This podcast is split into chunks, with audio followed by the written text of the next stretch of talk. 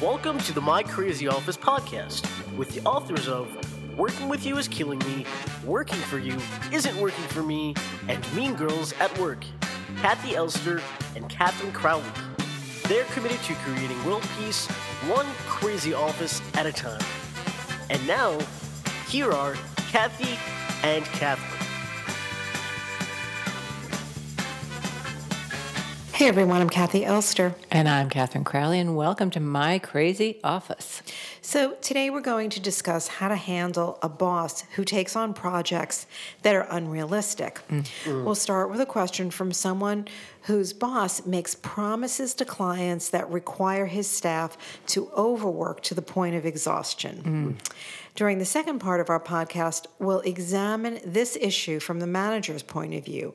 What if you have to take on demanding projects to keep your employees, to keep your staff employed? Yeah. Um, Unfortunately, this practice of taking on unrealistic deadlines that your staff then have to fulfill is fairly common. Yep. I hope more people will send questions like this to info at mycrazyoffice.co. Logan, what's our question, please? I work at a small business for a reputable professional, and I find myself in a very difficult position. He keeps taking on projects where he promises the client unrealistic deadlines and agrees to unreasonable budgets. Then he tells me to complete those projects, causing me to work endless hours around the clock. It's exhausting.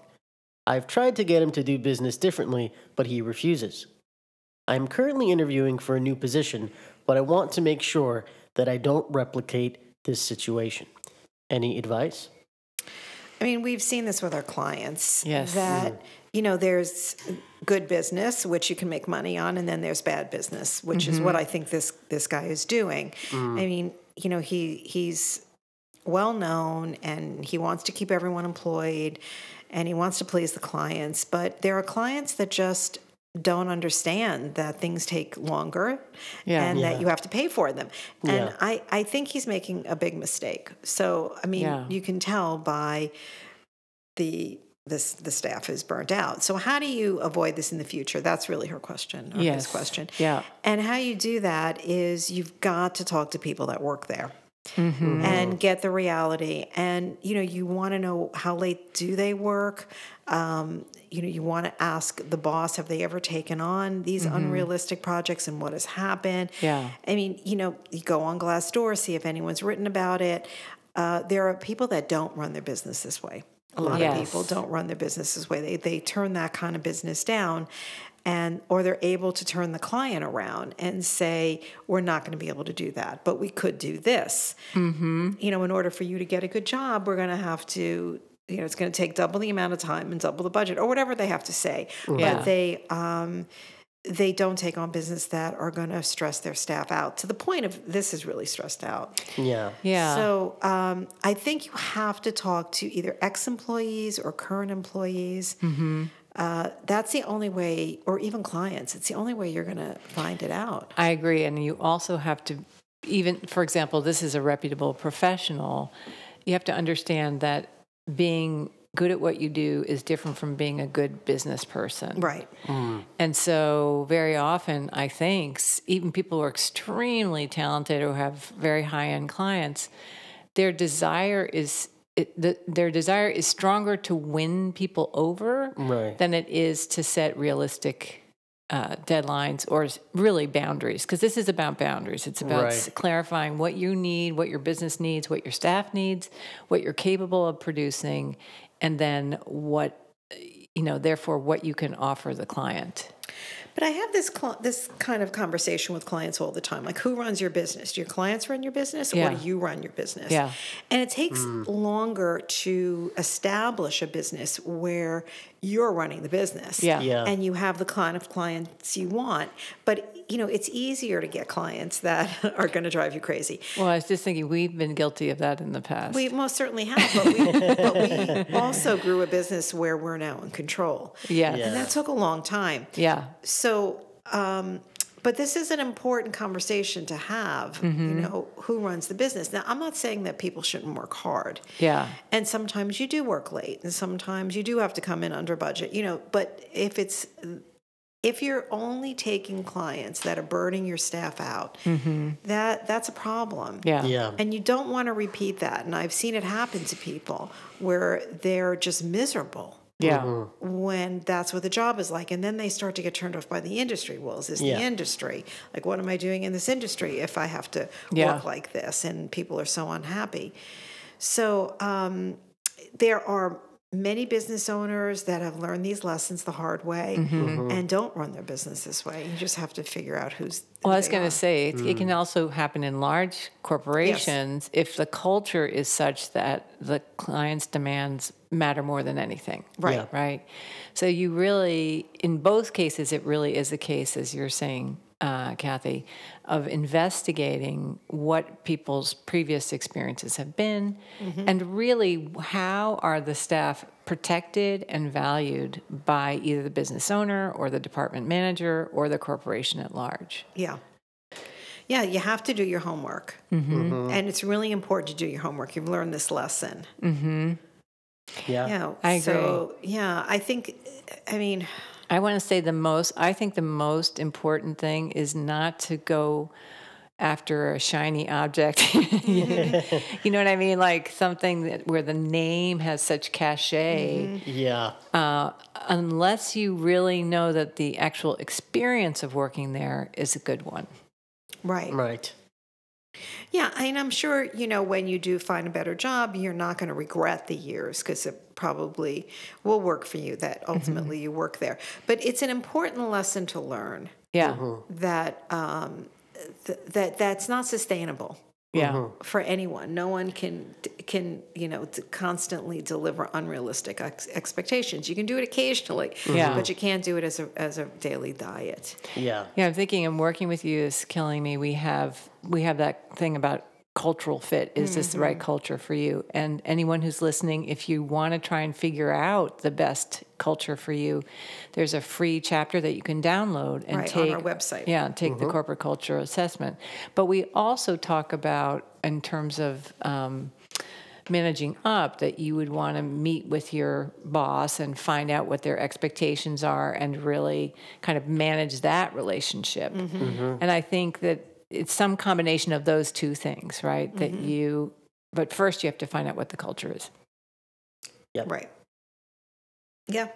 So let's let's look at it from the other uh, point of view. What if you are, you are the manager, and in order to keep the staff employed, you take on projects that demand a lot of them. I mean, it's it's the same thing. It's you know sometimes it's best to have a smaller company until you can find the right business. Right. So to keep people who em- employ that are only going to quit because they're unhappy, that's not that's really what you're doing and you don't want to do that.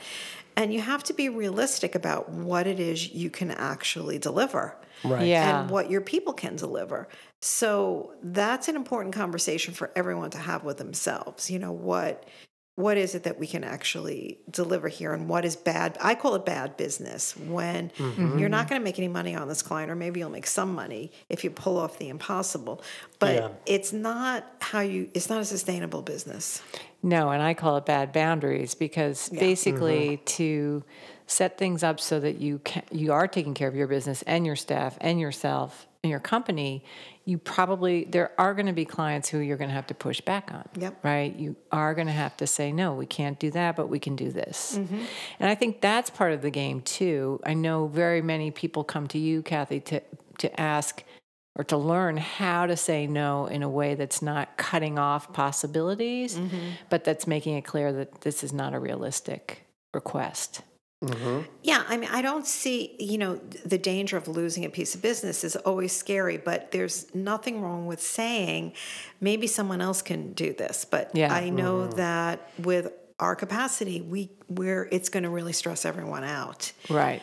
Uh, you know, you have to be realistic. Um, That's it brings up another really interesting topic, I think, which is time management and time. You know, your Kathy is an ace at understanding the amount of time things take, of always being punctual, of not overpromising, and very few people have that capacity, including myself. But that's something you should know about yourself if you are a manager or a business owner or someone running a department, which is you need to get really clear on how th- long things actually take Right. right? Because that desire to be able to fulfill some kind of a deadline might override the reality of what can actually happen. So you, it's that thing of really learning what's realistic. And I have many clients that I call time optimists who have been managers and they end up working themselves to the ground as well as their staff Right. Yeah. because they say yes, yes, yes, yes, sure. And they Right. Um, underestimate the amount of time it takes to do something. But I think it's a lesson that everybody has to learn. Yeah. You know, which is really what is your capacity, what is your staff's capacity, and what is good business and what is bad business. I think that's something that everybody has to learn. Yes, Um, but it's not a great way to run a company. right. Right. So this is how, why policies get made and procedures because you want to protect your staff. You you know you want them to be healthy Yeah. and uh, work you know work undivided attention to you but Yeah. but you can't burn them out like that it's just Yeah. not fair Yeah. so um yeah so i i think if i was this business owner i would get myself an executive coach or maybe you just talk to your accountant and your lawyer and you know talk to some seasoned business owners that can help you understand Right. like how to turn this around Well, right, exactly. Because do you have an actual pricing system? Do you have an actual project management time calculator? Yeah. Right. Right. Many people do not, you know. And if you don't, then you're always just guessing. And if you tend to be optimistic, you're going to guess your staff to death. you're also you're going to get a reputation that's that you can do the impossible yeah. Yeah. that you charge lower fees than anyone else Yes. Yep. that you know you will take on the crappy work and get it done and that is that what you want Is that Right. what you really want? is that really what what you want to live with Yeah. so That's it. yeah that's it oh so let me say our last thing um, that's it for this podcast if you have any further comments or thoughts on this topic tweet us at ask2 and also follow us on instagram at my crazy office If you want to receive our weekly podcast email, text us at 228 28 and type in my crazy office. That's all one word, my crazy office at 228 28. And finally, don't forget to send your questions and stories to info at mycrazyoffice.co. My Crazy Office is produced in New York City at K Squared Studios. Stay crazy.